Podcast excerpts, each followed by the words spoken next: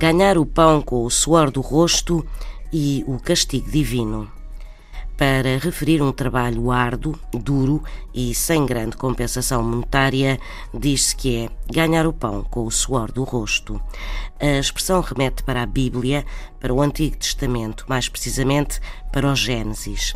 Após o pecado original, Deus castiga a serpente, a mulher e o homem, e diz a Adão: porque atendeste à voz da tua mulher e comeste o fruto da árvore, a respeito da qual eu te tinha ordenado, não comas dela, maldita seja a terra por tua causa, e dela só arrancarás alimento à custa de penoso trabalho todos os dias da tua vida.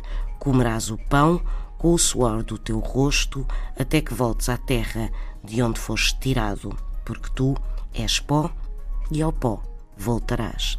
E de comerás o pão com o suor do teu rosto derivou a frase ganhar o pão com o suor do rosto, trabalhar arduamente.